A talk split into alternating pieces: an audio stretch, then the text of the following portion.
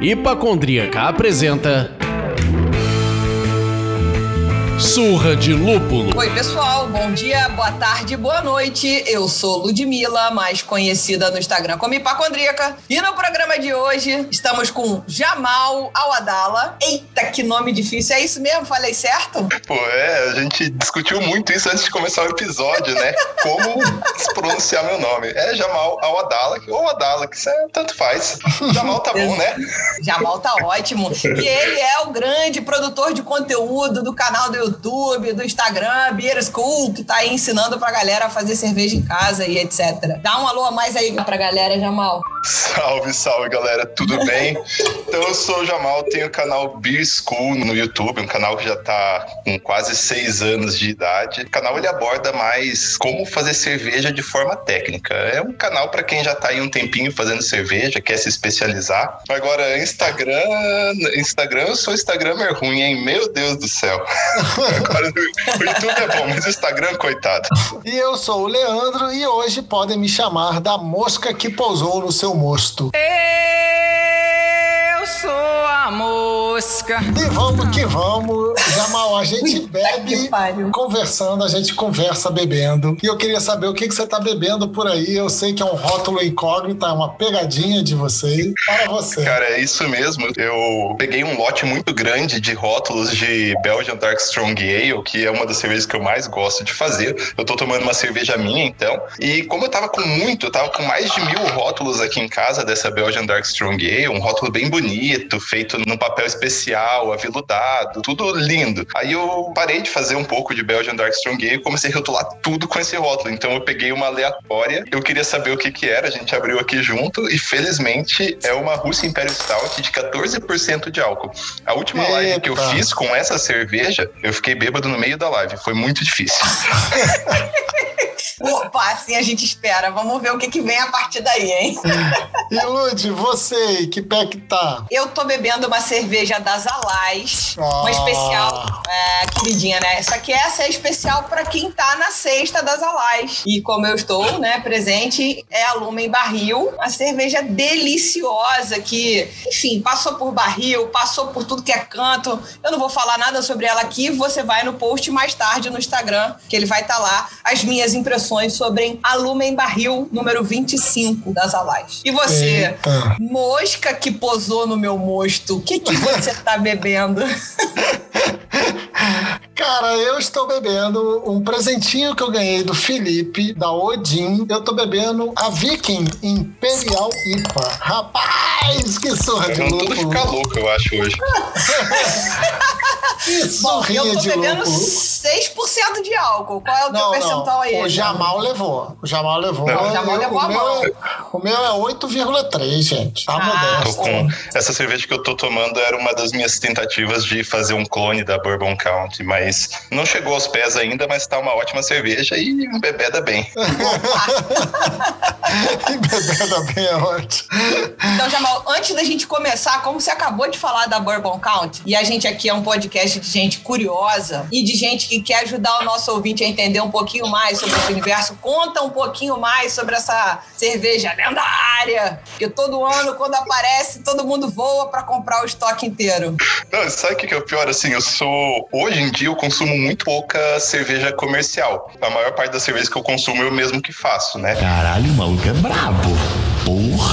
É, só que eu tenho um amigo, o Bleed, Dr. Breja, que ele é extremamente vidrado nessa cerveja. É, a Bourbon County ela é icônica, né, da Goose Island. É uma cerveja que é lançada uma vez por ano e faz fila lá na, na fábrica para pegar. É, o Bleed ele tem uma, é, acho que a irmã dele em Chicago que vai lá pegar mesmo a cerveja na porta da fábrica e manda para ele.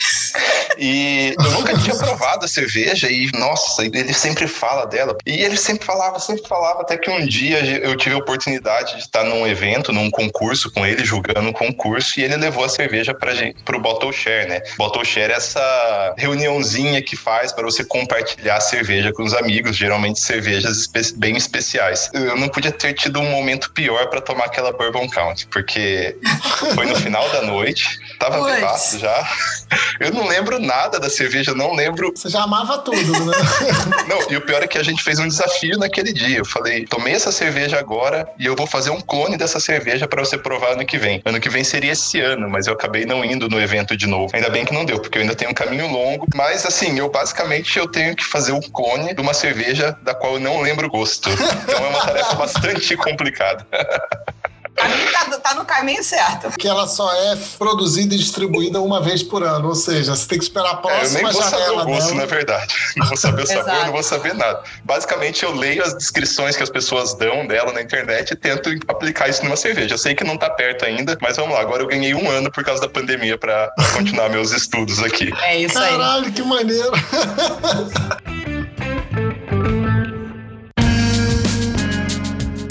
Abrimos uma caixa de perguntas no Instagram e recebemos um milhão de dúvidas, um caminhão de dúvidas sobre o tema que a gente vai tratar com o Jamal, que é falar de produção de cerveja em casa. Ele já deu essa dica aqui que ele pouco consome cerveja comercial, porque ele tem uma cervejaria em casa, cerveja infinita em casa. Tudo que eu vejo do story do Jamal é uma cerveja em cima da outra, coisa sendo engarrafada toda hora, enfim. Então a gente trouxe o Jamal aqui para tirar essas dúvidas. É óbvio que ele já explicou também que o canal dele é no YouTube fala de produção de cerveja de forma mais técnica, mas todo cervejeiro caseiro tem que começar de algum lugar a produzir suas gambiarras MacGyver. Então, pra gente só começar esse papo, Jamal, se apresenta pro nosso ouvinte que de repente não conhece o Beer School ainda. Fala um pouco da tua formação. É uma coisa engraçada é que todo mundo que a gente entrevista nesse programa tem mestrado e doutorado, gente. É impressionante. Tô, tô surpreendida. Estamos falando de 0,5 da população, né? Eu sou formado em engenharia química, que por muita sorte é um, um curso muito bom para trabalhar com cerveja. Eu sempre acho que eu tive muita sorte, assim, no meio acadêmico, que foi me direcionando cada vez mais para trabalhar com cerveja. Na graduação, eu nem. Nossa, eu, a matéria de bioquímica, microbiologia era o que eu mais queria de distante no mundo da engenharia química de mim, eram essas matérias. Mas, infelizmente, no mestrado e no doutorado, então fiz mestrado e doutorado na área de processos bioquímicos, fui jogado para essa área, o que é a maior felicidade felicidade da minha vida. Foi bem contrariado no começo e no final é, é perfeito para trabalhar com cerveja, né? Outras grandes sortes que eu tive, assim, no meio acadêmico foi que quando eu entrei, eu, eu saí da graduação, um ano depois eu já estava dando aula numa universidade estadual aqui do Paraná. E quem dá aula em universidade estadual, assim, que não é concursado, pega só as buchas. E me deram a disciplina de tecnologia de cerveja, tecnologia de produção de bebidas é, destiladas e fermentadas, na verdade. Até então eu nunca tinha feito cerveja. A primeira vez que eu fiz cerveja foi dentro lá da universidade dando a disciplina. Isso faz 10 anos já esse ano. E no fim, também, outra sorte muito grande, é, prestei um concurso para professora assim que eu estava no finalzinho do doutorado, para o UFPR, para a Universidade Federal do Paraná, e entrei no curso de Engenharia de Bioprocessos e Biotecnologia, que basicamente você pode chamar o curso de Engenharia de Fermentação. Então, é, eu dei muitas sortes, assim, aleatórias, tudo foi me convergindo aqui para trabalhar com cerveja. Infelizmente, nem o mestrado nem o doutorado foram na área de cerveja, o que é uma grande tristeza para mim. No mestrado eu ainda estava muito iniciante nesse mundo, mas no doutorado eu podia perfeitamente ter feito na linha de cerveja, mas não tinha ninguém para me orientar nessa área. E agora eu tô aqui, fiz o Beer School, canal, eu acho que na proposta dele é um canal que teve bastante sucesso, assim. A proposta inicial era trazer um conteúdo técnico, bem técnico, e até no primeiro vídeo eu falo que eu acho assim que não ia ter futuro o canal. É, é muito engraçado ver isso no Brasil, como as pessoas são ávidas por conhecimento cervejeiro avançado. Então, sou feliz por isso acontecer aqui aqui por eu ter entrado bem nesse meio aí, nessa lacuna que acabou sendo preenchida, mas tem muito ainda para ser preenchido, né? Com certeza, com certeza. mas você falou uma parada aí que já me deixou maluco. E agora eu me arrependo de não ter gostado de química na escola e não ter feito química depois. Existe uma matéria de cerveja na faculdade de, de engenharia química. Ah, isso é outra coisa engraçada. Eu peguei essa disciplina como minha primeira disciplina que eu entrei na universidade e eu dou ela até hoje, agora no curso de engenharia de bioprocesso. Na verdade, a disciplina é é tecnologia de produção de bebidas fermentadas. Eu que transformo ela em tecnologia de produção cervejeira. eu fui dar uma olhadinha no seu canal no YouTube, só tem quase 50 mil inscritos. Isso é sucesso total, pô. Isso é muito sucesso. É, não é um canal gamer, assim, né? Pra ter lá seus milhões de inscritos. É legal que eu, eu, eu não posso reclamar do público. O público do Beer School é muito bom. É a maior parte, né? Pessoa que faz cerveja e quer estudar, quer aprender, é, é micro cervejaria. E isso é muito bom para mim, gente. Ter micro cervejarias que assistem o canal. Muitas, muitas micro cervejarias que assistem o canal. Porque quando eu vou para um festival, uhum. todas as pessoas assistem o canal, chego lá no stand, eu já fiquei bêbado em festival antes do festival começar. É, é verdade, foi, foi no festival. Eu ainda lembro disso, foi no Festival Brasileiro da Cerveja, não desse ano, de 2020, de 2019 ou 2018. Lembra mais ou menos, né? É, eu não me lembro exatamente o nome da cervejaria, mas é. E os caras assistiam muito o canal. Eu acho que abria seis da tarde, cinco da tarde lá em Blumenau, né? Eu tava lá filmando, então entrei antes no stand, peguei o crachazinho de imprensa e tal, fui filmar as coisas antes. Esse cara, cara, chega aqui, você tem que provar nossa cerveja. A gente assistiu muito teu canal, algumas vêm dica de lá e tal. Aí eles tinham, eu acho que 14 ou 23 cervejas, alguma coisa assim. E eu só saí do stand quando tomei todas. E isso, é por isso que você não lembra quando e nem quem. Você lembra que o fato aconteceu. Você viveu essa experiência. Agora, em que ano que foi e qual era a cervejaria exatamente, você não é tudo nebuloso. Tinha tudo... tema militar a cervejaria. Tudo que eu consigo me lembrar. Tá certo. É, muito bom.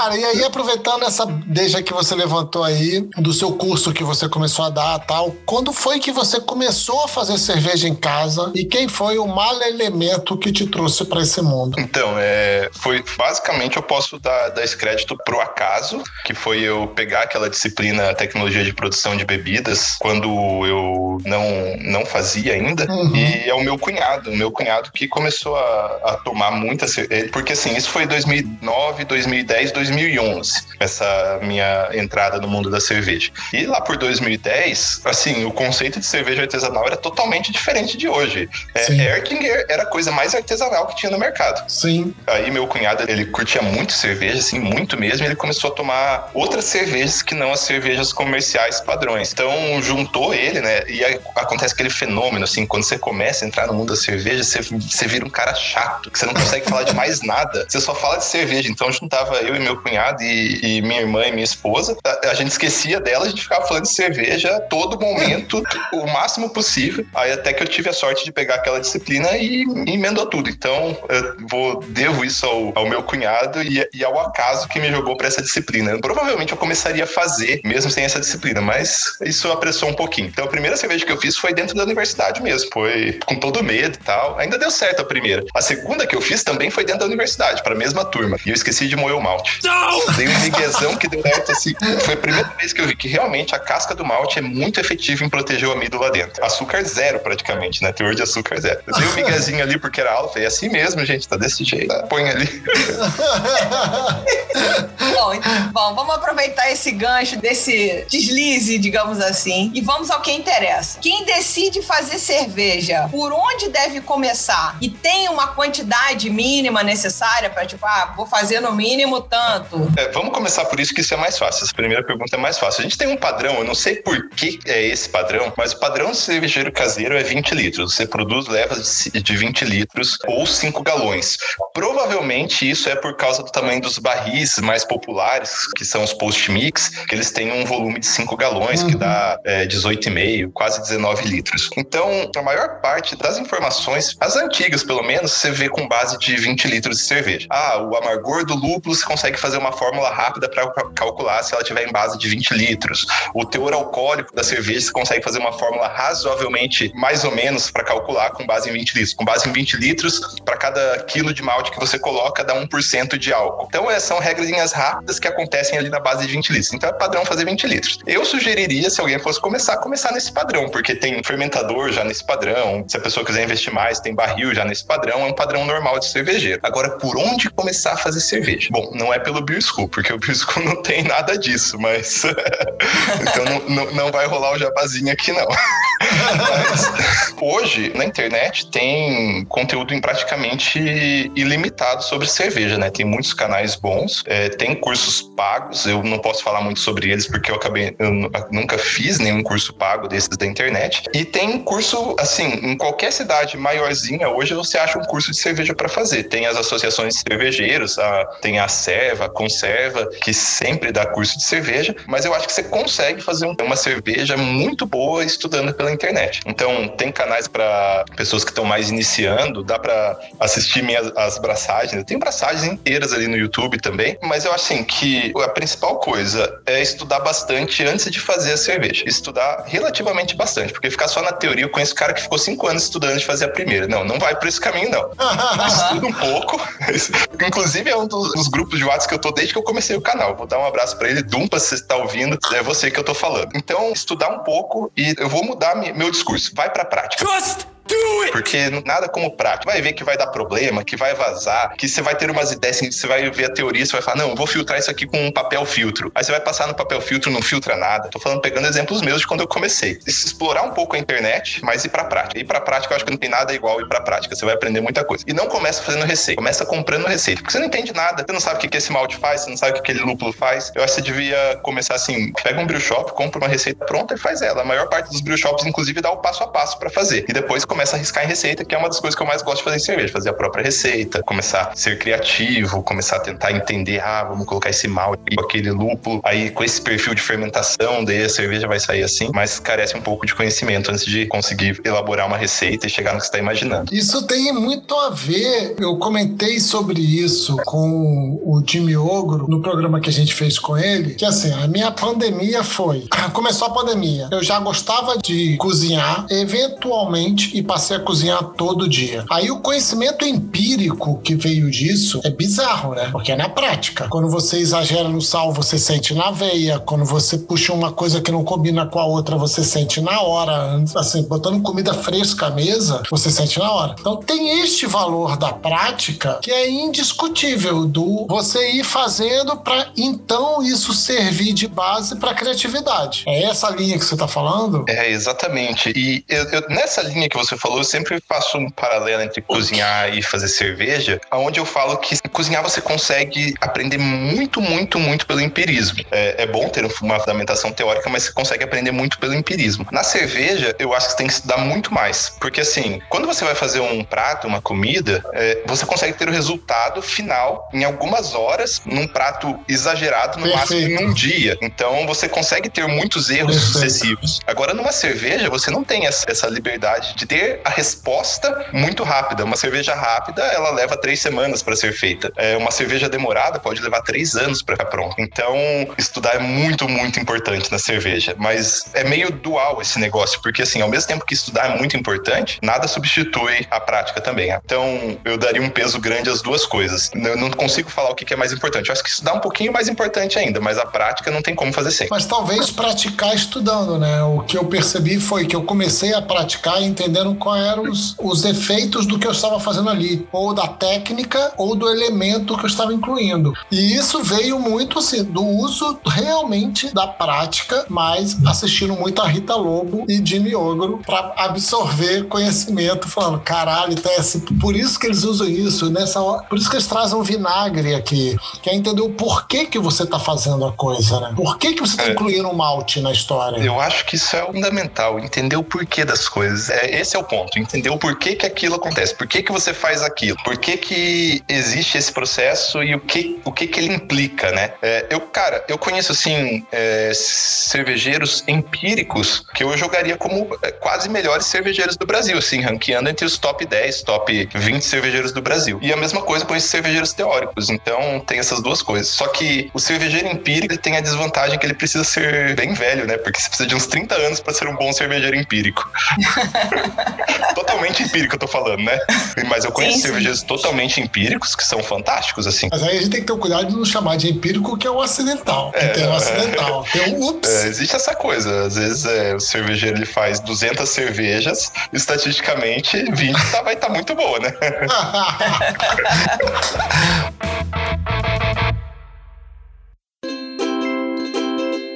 Cara, muitos ouvintes vieram com a mesma dúvida. E aí eu acho que você já imagina qual seja, porque você deve receber muito isso na caixa de comentários lá do. Não vai dizer que você é o Airlock que não borbulha. Do YouTube.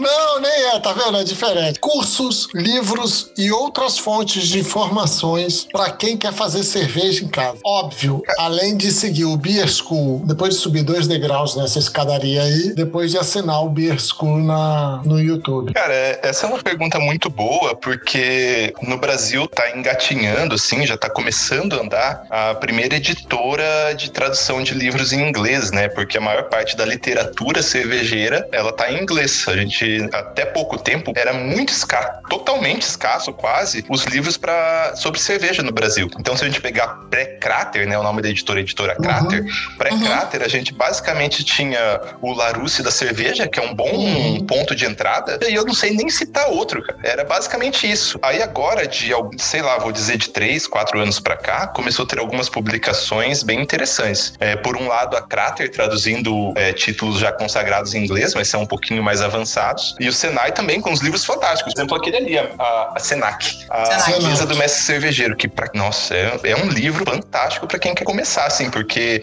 ele mostra não só alguma parte de processo, alguma parte sobre a cerveja, alguma parte sobre as harmonizações, mas ele mostra algo muito além que é a paixão, o lifestyle.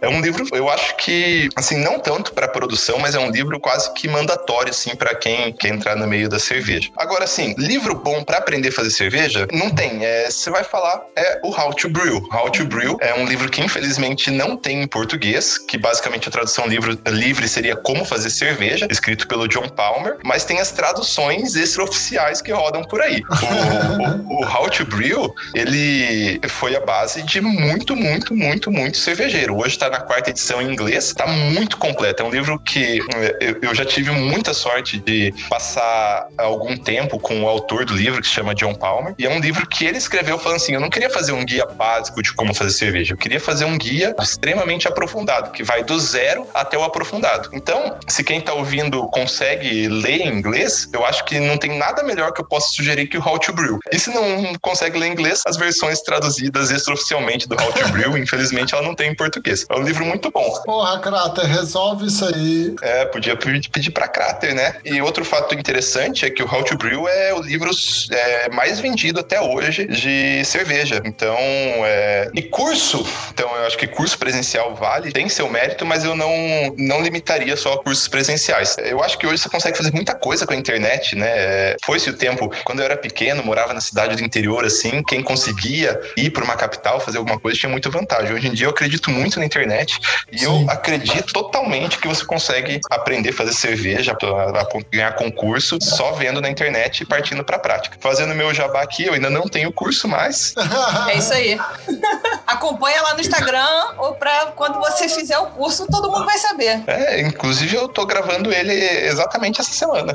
Olha só, então tá, tá no forno, maneiro, poxa, né? Achei que não tava nem no horizonte, tá no forno, então você tá gravando já. É, não, é um curso que para eu tenho desejo de fazer pelo menos dois cursos no canal. Esse é o primeiro que ele aborda desde o, de quem não sabe nada até o nível intermediário. O segundo curso ele vai do intermediário até o, seria até o profissional, a ideia. Mas o segundo curso é para daqui a alguns anos. Esse sai daqui um mês, dois meses, dependendo do quanto leva na edição. A forma de você entregar esse curso vai ser para membros do canal ou vai ser no, em alguma plataforma de curso online? Como o foco do canal não é o começo da cerveja, assim, ele vai ser fora do canal, vai ser no Hotmart. Mas mesmo assim, é, eu acho que os canais que tem aqui hoje em dia no Brasil, mesmo sem você fazer um curso pago, eles são muito bons para você começar a fazer cerveja. Vai lá, Beer School, o Cerveja Fácil ajuda muito mais que o Beer School para quem tá começando. Cara, a quantidade de pessoas que respondeu a nossa pesquisa falando que não compra mais cerveja, só bebe cerveja de autoria, me surpreendeu. Foi muita gente. Ué, mas é o Jamal. O Jamal podia ter respondido.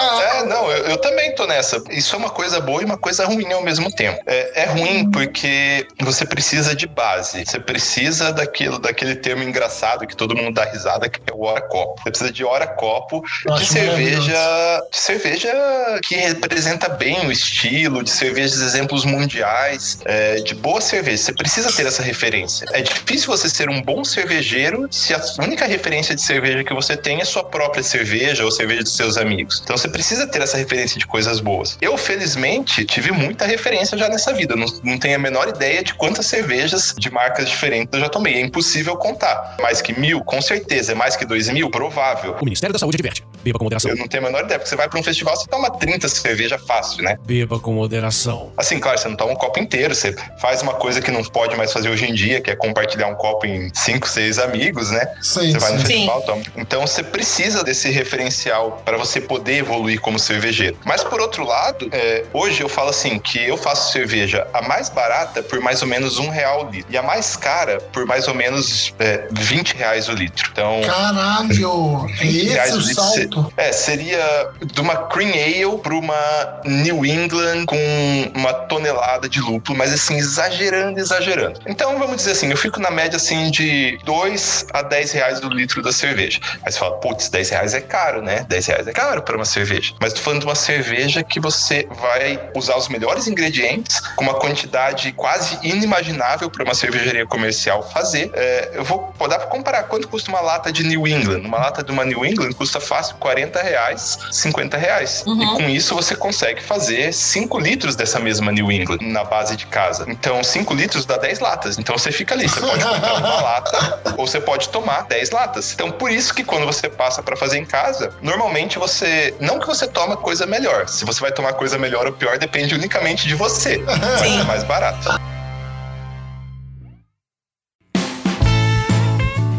Um dos nossos ouvintes perguntou que, tipo, ah, depois de fazer cerveja em casa, qual é o próximo passo? Como vender? Porque as pessoas são assim, né? Mal aprenderam a fazer a cerveja e já querem vender. Na verdade, eu acho que a pessoa, quando pergunta isso, é porque fica achando que tem uma saída fácil na esquina de você chega lá com a sua cerveja engarrafada, sei lá o quê, e vai vender num bar e tal. A gente tenta passar pra cá pros nossos ouvintes, a gente já falou em alguns programas que pra você vender cerveja em bar e loja de forma correta, você precisa ter autorização do mapa, que é o Ministério da Agricultura, Pecuária e Abastecimento. Acho que essa pergunta foi meio que pra esclarecer pra galera que você pode, como Jamal, fazer e ter cerveja infinita em casa, que você vai beber, compartilhar com a família e com seus amigos e quiçá trocar nas confrarias da vida, né? Poder provar cervejas de outras pessoas. Mas pra vender, você precisa ter os registros corretos. Então, a gente trouxe essa pergunta do ouvinte muito mais pra pontuar uma questão como é que é feita a, a- a venda legal no nosso país. O Jamal falou de, de amigos que têm fermentador de 400 litros, 200 litros e não são cervejaria, correto, Jamal? É para consumo próprio, teoricamente. É, é, chega a ser bizarro que se o mapa bater lá, vai ter que explicar muito que não é pra vender, porque eu tô até procurando uma foto aqui pra mostrar pra vocês, porque quase parece uma cervejaria, mas eu vou dizer o que eu vou parafrasear esse meu amigo. Ele já é mais velho, né? Já, já trabalhou muito na vida, é fazendeiro e tal. Ele falou: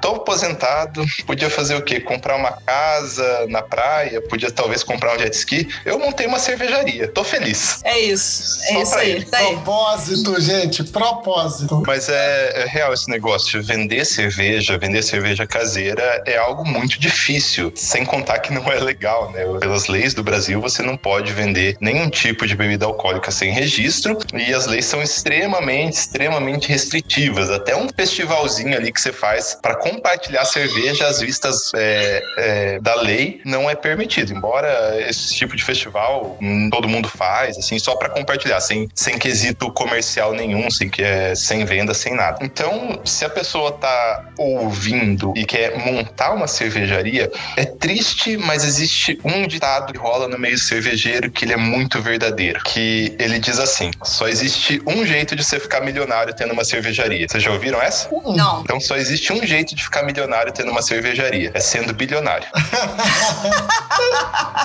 Boa. Não, é boa. verdade, porque assim, quem tá de fora, assim, vê um mundo muito bonito e tal. Mas hoje tem que 1.300 cervejarias no Brasil. Em 2010 tinha 60 cervejarias no Brasil. Você consegue imaginar o tanto de cervejaria que é isso? O tanto de mercado que essas cervejarias disputam? Boa parte contra elas mesmo, porque dessas 1.300 cervejarias, é, 1.200 estão competindo por esses 5% de público. Então, não é fácil, precisa de preparação, precisa muito mais do que só ter uma boa cerveja, porque, infelizmente, a cerveja, tanto o marketing quanto ela é boa, o marketing importa tanto quanto o que está dentro da lata. Então, uhum. é, o que está fora e o que está dentro importa quase, quase a mesma coisa em termos de peso. Tem muita cerveja boa, é, mas tem muita cervejaria boa falindo também. Que agora com o Corona, eu acho que eu nem consigo imaginar qual que é o futuro das cervejarias. Para vocês terem ideia, a previsão para 2020 era abrir uma cervejaria por dia no Brasil. É muita então, coisa. Se você quer, quer ganhar grana com cervejaria, faz equipamento, é. ou dá aula, ou sei lá o que.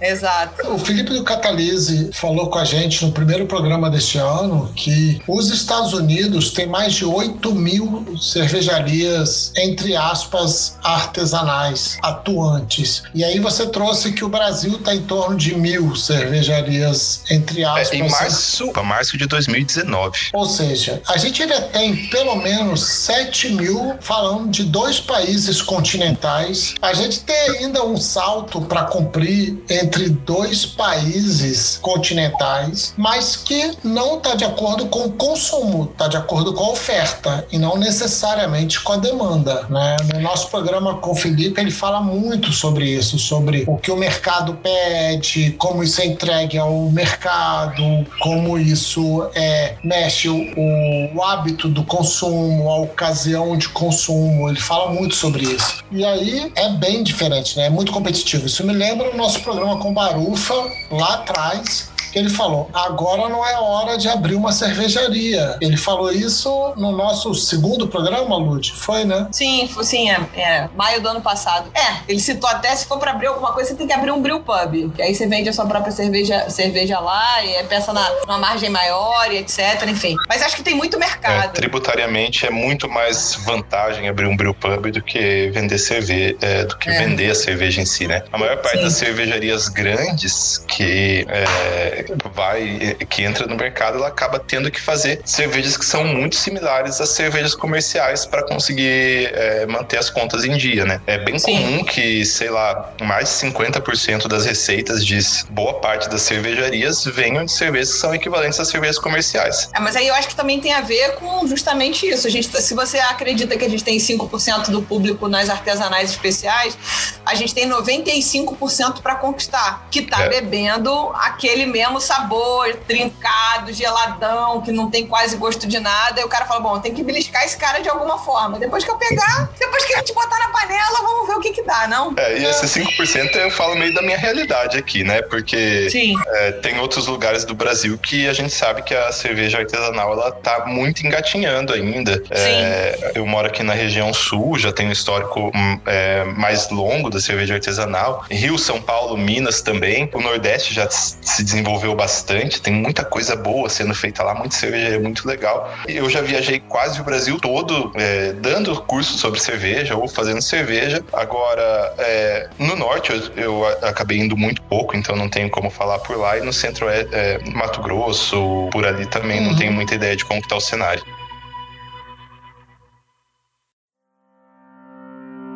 Bom, vamos trazer o programa pro cervejeiro caseiro, coitado, que ele tá aí, ó. A gente viajando, que eu falei, esse programa é muito vivo, muda, tudo muda a todo tempo. Vamos lá. Quais são os métodos de produção de cerveja caseira que você poderia falar? E quais, qual é o mais simples pros iniciantes? Tipo, ah, panela, biab, é, sei lá o que, panela elétrica. Você vai saber dizer isso melhor do que eu. eu acho que para falar isso, precisa de um contexto é, sobre como se faz cerveja. Vou tentar resumir muito aqui o processo de produção de cerveja. A cerveja, ela ela é uma bebida feita a partir de cereais, é uma bebida fermentada feita a partir de cereais. O cereal utilizado para 99% dos casos na cerveja é a cevada, e a cevada uhum. ela passa por um processo especial, processo chamado malteação, que você pode fazer basicamente com qualquer cereal, não precisa ser exclusivamente a cevada. O malte, é, ele é um processo muito legal, assim. Então, vamos transformar a coisa assim no mais acadêmica? Posso falar no é. academiquez aqui um fica pouco? Fica à vontade, Jamal, fica muito à vontade. Vamos lá. É, a a levedura que, que faz álcool, que é basicamente a Saccharomyces cerevisiae, a mesma que faz o pão, a mesma que faz a pizza, a levedura que tá aí, se, se eu pegar meu dedo aqui e colocar num, numa plaquinha para identificar, vai ter milhões de Saccharomyces cerevisiae aqui no meu dedo. Tá aí no ar, tá em todo lugar. É uma levedura que é um microorganismo que come açúcar e no processo de comer açúcar, ela faz álcool. Então, isso acontece no pão, isso acontece na cerveja. Claro, tem algumas particularidades, ela não pode ter oxigênio para fazer álcool. Só que ela só come açúcar. E açúcar muito, muito simples. Existem açúcares simples, quem vai pra academia tá ligado nisso, né? Tem o açúcar simples que absorve rápido, tem o açúcar complexo ali de uma um carboidrato complexo ali de uma batata doce que demora para metabolizar. A levedura só come açúcar simples, simples, simples, simples, só a maltodex ali e nada mais. Bom, embora na cerveja maltodex é outra coisa, mas tudo bem, bora lá. Então, só que o problema é que todas as bebidas feitas a partir de cereais, elas não têm nenhum açúcar. O mosto de vinho tem açúcar, o mosto da cachaça tem açúcar. Agora, o mosto da cerveja, do saquê, do uísque, da vodka, não tem açúcar, tem amido. Amido, ela é um pulinho antes de virar açúcar. E o malte, ele é basicamente um grãozinho, um, um saquinho de farinha, um saquinho de amida, um saquinho de amido. Uhum. Só que com uma característica muito especial.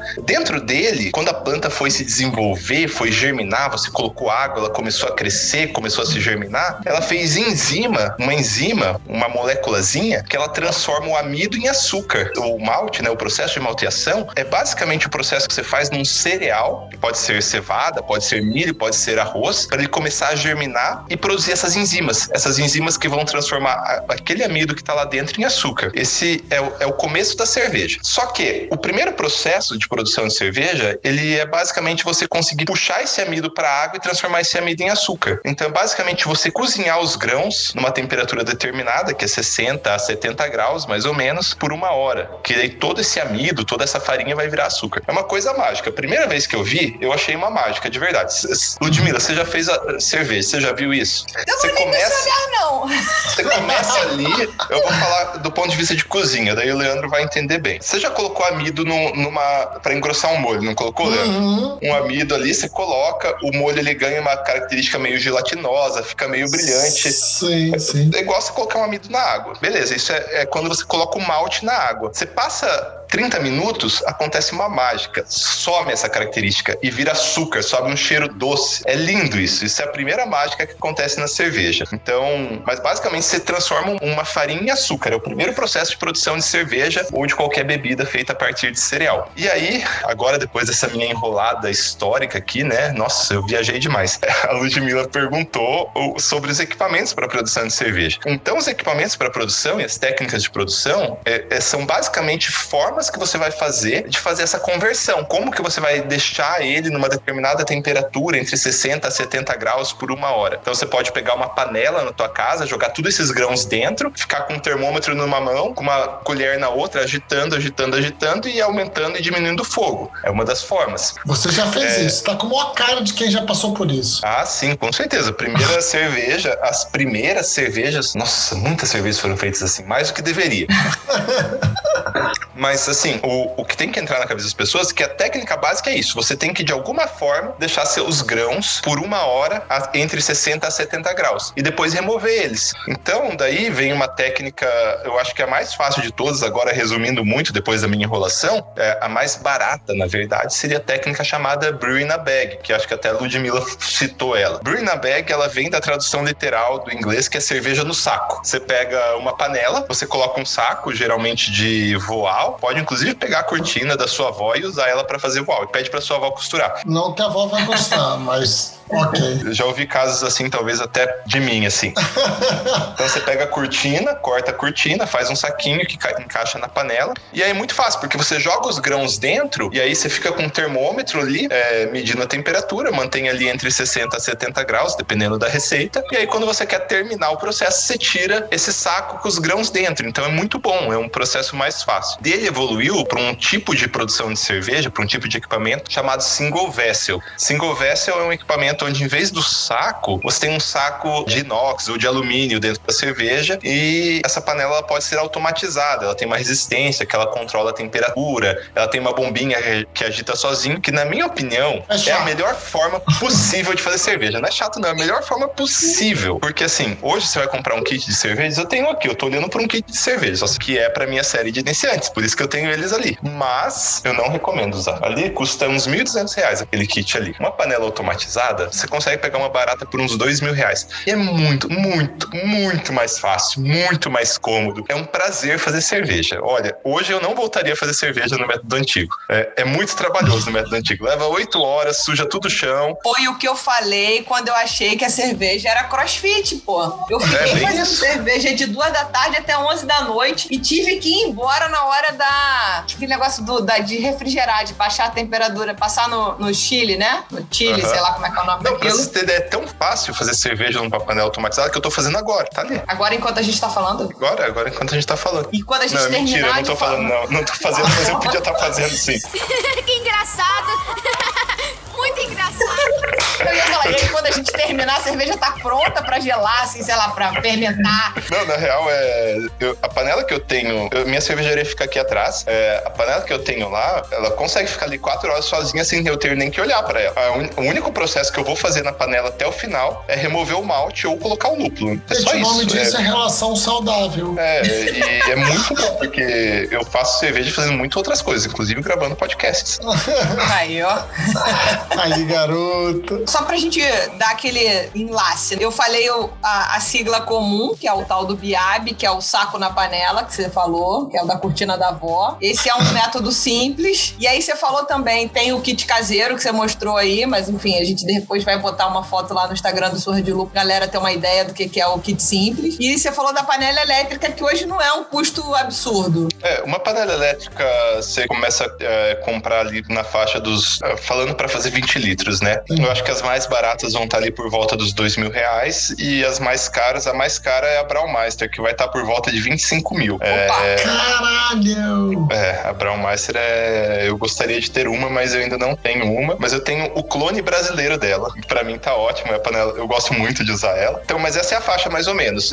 Excluindo a Braumeister, uma panela para fazer 20 litros, ela custa em torno de 2 a 8 mil. Então, seria mais ou menos os valores, os valores médios, assim. Totalmente automatizada, que vai fazer quase tudo, você não vai fazer nada. É quase o investimento que mais vale a pena para fazer cerveja. O investimento que mais vale a pena é uma geladeira. Sem geladeira você não uhum. faz cerveja boa. Mas tirando a geladeira, Sim. uma geladeira exclusiva para cerveja. Tirando a geladeira, o investimento que mais vale é comprar uma panela automatizada. Mano, sensacional.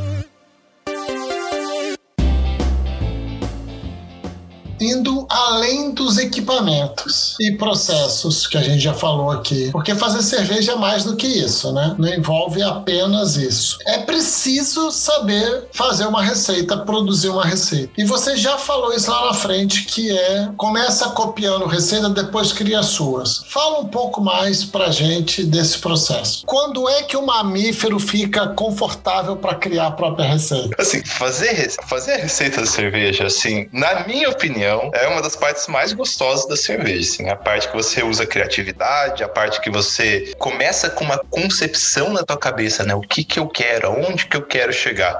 E aí por meio dos seus conhecimentos de insumos e de processos, uhum. infelizmente você tem que conhecer tanto insumo quanto processo, você começa a juntar igual se fosse um quebra-cabeça para chegar naquela tua proposta. Geralmente você se baseia em um estilo, né? Você pode fazer uma coisa na louca, mas geralmente você faz um estilo. É, é muito raro fazer uma coisa na na louca, assim. Não é muito comum, na verdade, fazer uma coisa na louca. Geralmente você parte de um estilo. Vou fazer uma Russian Imperial Stout, vou fazer uma IPA. Então, você... E aí você, é, você tem um, um, guia de estilos. Um guia de estilos fala, ah, uma quadruple é uma cerveja que ela vai ter no aroma uma complexidade de malte ou de açúcares caramelizados, vai ter uma complexidade de ésteres e, e fenóis de fermentação, vai ter na sua base de malte maltes muito simples, o lúpulo ele não aparece. Então você lê esse descritivo. Todo mundo pode ler esses descritivos. É, uhum. O mais comum se chama BJCP. Eu imagino que muita gente aqui que está ouvindo conheça. Então você uhum. lê como que é a cerveja. O guia é, uma, é um passo muito bom para você começar. Ele vai falar que tipo de malte que usa, como que, as,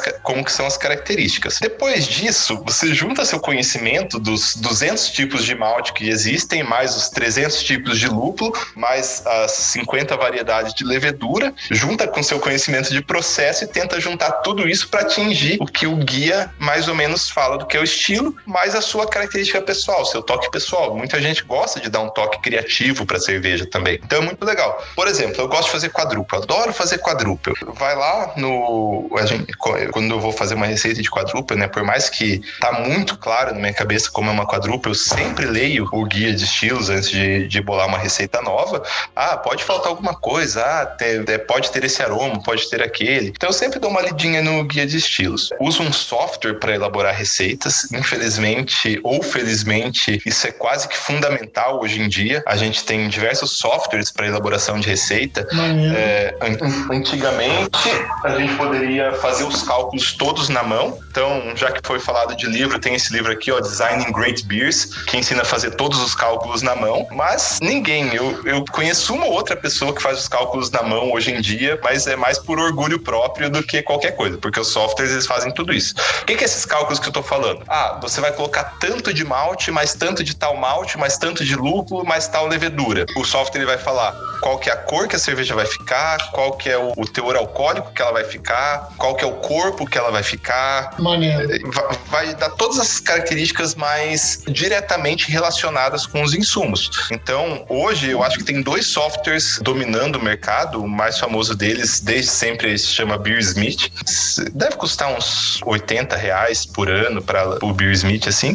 E o outro é o Brewfather. Brewfather é um software mais novinho, assim, que tá muito legal, é que eu tô usando hoje em dia. E ele também tem uma assinatura, mas os dois têm um modo grátis. Então você projeta a tua receita ali. Só que para fazer receita, não tem como fugir de conhecer os ingredientes. Existem muitos tipos de malte, existem muitos tipos de lúpulo. Você até pode, ó, você vai me perguntar, você já fez cerveja que você nunca tomou? Já fiz cerveja que eu nunca tomei. vou dar um exemplo, uma Sat. Vocês já tomaram Sat? Conhecem Sat? Estilo finlandês? Não, não é um conheço. estilo, é um estilo histórico. Provavelmente até a data que, que eu fiz não existia nenhuma no Brasil. Hoje eu sei que já existe algumas comerciais no Brasil, mas eu fiz em parceria com uma cervejaria no Nordeste, lá em, em Recife, chamada Patilu. Então, eu nunca tomei a cerveja. Não conheço, eu não tomei essa, mas eu conheço a Patilu. Infelizmente, não tá rodando mais a cervejaria, mas era uma ótima cervejaria. E qual que é, o que que tem de, é, nessa cerveja? Bom, você lê lá o, o guia, você fala, ah, ela tem zimbro, historicamente ela não fervia, historicamente ela tinha esse aroma, esse gosto, é uma cerveja histórica. A gente fez, ficou uma cerveja muito boa, mas ficou uma Sat? Jamais vou saber. A não ser que eu tome, vá lá pra Finlândia ou tome essas outras referências. Então é difícil você fazer uma cerveja que você não tomou, que você não conhece os ingredientes, mas a cerveja ela foi muito legal, porque historicamente, né, ela era, era feita em tonéis de madeira. Agora, pensa um pouco, como que você taca fogo num tonel de madeira para ele esquentar? Você não taca? Ela era esquentada é. com pedras quentes. Então você ia esquentando a cerveja com, jogando pedra quente. Foi uma das coisas mais legais que eu já fiz em cerveja, ficar jogando pedra quente para esquentar a cerveja. Cerveja super alcoólica também. Eu não lembro o teor alcoólico dessa em específico, mas foi mais de 10%. Então, um moço extremamente viscoso, fervido por meio de jogar pedra quente. Foi muito massa fazer isso. Agora, eu tava falando sobre receita. Eu sei se foi precisa a minha receita, a menor ideia. Mas também ninguém tem. Então tá tudo certo. é, não tem fator de comparação, né? É isso aí.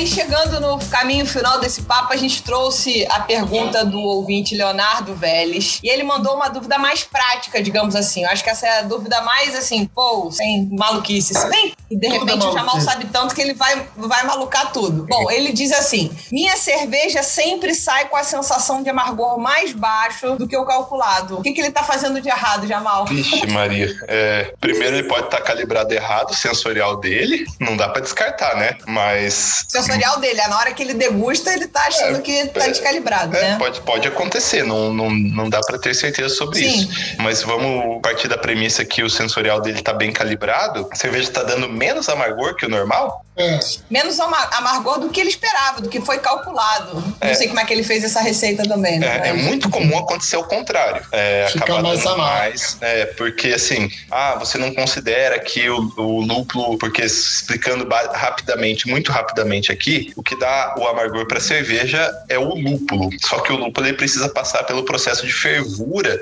para o amargor conseguir efetivamente passar para a cerveja. Então, quanto mais tempo o lúpulo ferve, mais amargor é passado para a cerveja. Tem um limite aí, claro. E normalmente as, o, no processo caseiro, as pessoas elas param a, fervu, a fervura, aí vão resfriar a cerveja e nesse processo de resfriar, ele demora um pouco e a, a cerveja está bem quente ainda. E aí continua convertendo, continua gerando amargor. Isso é muito comum. Entendi. Agora, ao contrário de dar menos amargor, existe um motivo também. Principalmente, é, eu vou chutar o mais provável. O lúpulo, ele perde amargor com o tempo. Quanto mais tempo o lúpulo fica estocado, mais ele perde potencial de amargor. Então, uhum. quando você usa um lúpulo já assim, que ou ficou em temperatura ambiente por muito tempo, ou ele não foi embalado em atmosfera de nitrogênio, é, você vai ter menos amargor do que ele está falando no pacotinho dele. E pode ser muito menos. Então, tem um parâmetro chamado Hop Storage Index, que é o índice de armazenamento de lúpulo, que ele fala quanto que o lúpulo perde, ele dá uma estimativa de quanto o lúpulo perde de amargor por tempo armazenado. E existe, existem lúpulos que perdem assim 30, 40, 50% do amargor é, em um período pequeno, ainda mais se for um lúpulo que não está armazenado em nitrogênio e não ficou no, no congelador, que seria a melhor forma de, de, armazenar. Então os lúpulos dele podem estar tá mal condicionados,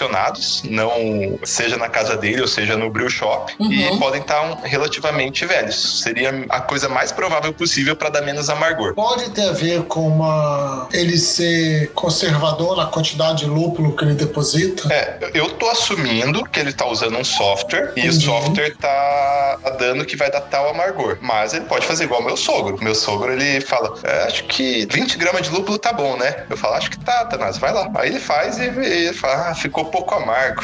Ele vai só no isso. tá, então ele pode estar tá sendo modesto também na hora de depositar, econômico na hora de depositar o lúpulo, já que o dólar está 5,26. É, mas eu acho que é mais provável que ele fez certinho a receita, né, num, num softwarezinho Sim. e viu a estimativa de amargor. É, e se for isso, provavelmente o caminho mais provável é o Hop Storage Index. Mas, se ele morar em Campos do Jordão, onde a água ferve a mais ou menos 93 graus, isso influencia muito também. Aí, ó, então tem algumas variáveis, foram boas respostas, né? Pode ser a forma que o lúpulo foi armazenado, se você morar em Campos do Jordão, a fervura da água, pode ser o seu, a própria questão sensorial pessoal, e ainda pode ser, como o Leandro trouxe aqui, de repente ele economizou um pouco no lúpulo e ficou achando que ia dar e não deu para chegar nessa corrida. Assim, essa teoricamente era a última pergunta, mas eu não vou poder não perguntar uma coisa que eu vi no seu Instagram, que eu tenho uma curiosidade tremenda e opiniões conflitantes sobre cerveja caseira sem álcool. Você fez, não fez? Eu vi você degustando uma cerveja que você falou: Ah, tô provando uma aqui agora, gelou mais, tava melhor. Eu, Teve um negócio desse? Eu fiz, inclusive eu tenho duas aqui em casa. Eu, eu antes de abrir essa, eu tava quase considerando pegar uma cerveja sem álcool para vir aqui conversar com vocês, mas acho que com álcool é melhor, né?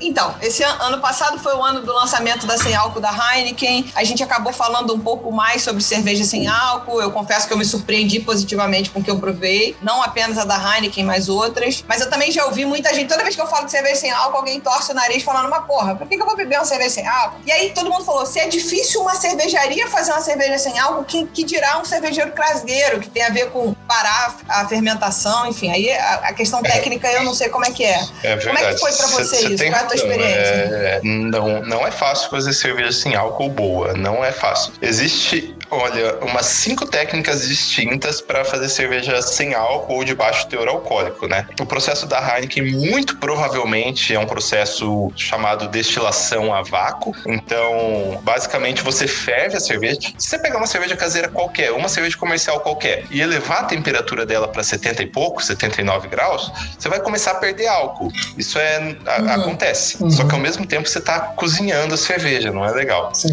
O que uhum. uma indústria pode pode fazer é jogar uma, uma bomba de vácuo ali, fazer um vácuo muito grande e quando você faz vácuo, você diminui o ponto de ebulição. Você consegue ferver uma, uhum. uma cerveja a 20 graus, por exemplo. Então, esse é muito provavelmente o processo que a, que a Heineken utiliza. Em casa, uhum. é muito difícil você conseguir fazer destilação a vácuo. Você consegue fazer uma destilação normal, se você for lá. Onde vocês moram, vocês tomam quentão? Da festa junina. Só em julho. Isso, julho, só em julho. julho. E não tem a versão de quentão para criança que é queimar o álcool? Nunca ouvi falar. Também Tem? não. Ah, é, cê, aqui é, é muito comum. Você pega lá, vai, leva teu quentão pro fogo e aqui você Aham. joga um. Você coloca um, um isqueiro ali no fogo pra queimar o álcool, em teoria, mas isso é só a tradição. é- é- não, isso não importa.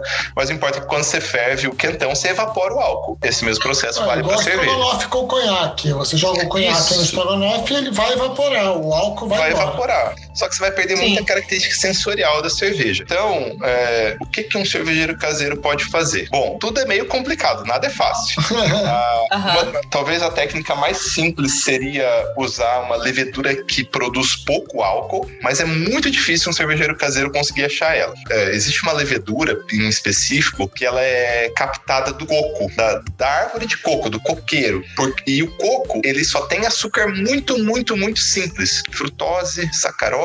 E aí essa levedura, ao longo de centenas de anos, evoluiu só para comer aquele tipo de açúcar, que não é o mesmo açúcar do moço cervejeiro. Então você usa ela para fazer cerveja e ela praticamente não produz álcool. Eu tenho uma cerveja aqui em casa feita por esse processo. É bonzinho assim, sei. Não, não, não atingi um resultado muito satisfatório ainda com ela. Você tem outras formas que você é, efetivamente coloca menos malte ou extrai menos açúcar do malte propositalmente. Existem N formas de fazer isso, porque o álcool ele vem da conversão do açúcar do malte. Então, para cada quilograma de açúcar de malte que tem dentro da sua cerveja, você vai ter meio quilo de álcool, bem aproximadamente Uhum. assim. Então, existem técnicas onde você coloca menos açúcar ou limita esse açúcar. Eu já fiz essas técnicas também muitas vezes. É, uma principal chama não enzymatic mash. É legal, mas a cerveja ela falta algo, porque ao mesmo tempo que você tirou o açúcar que dá o álcool, você tirou o açúcar que dá o corpo da cerveja, dela ser encorpada.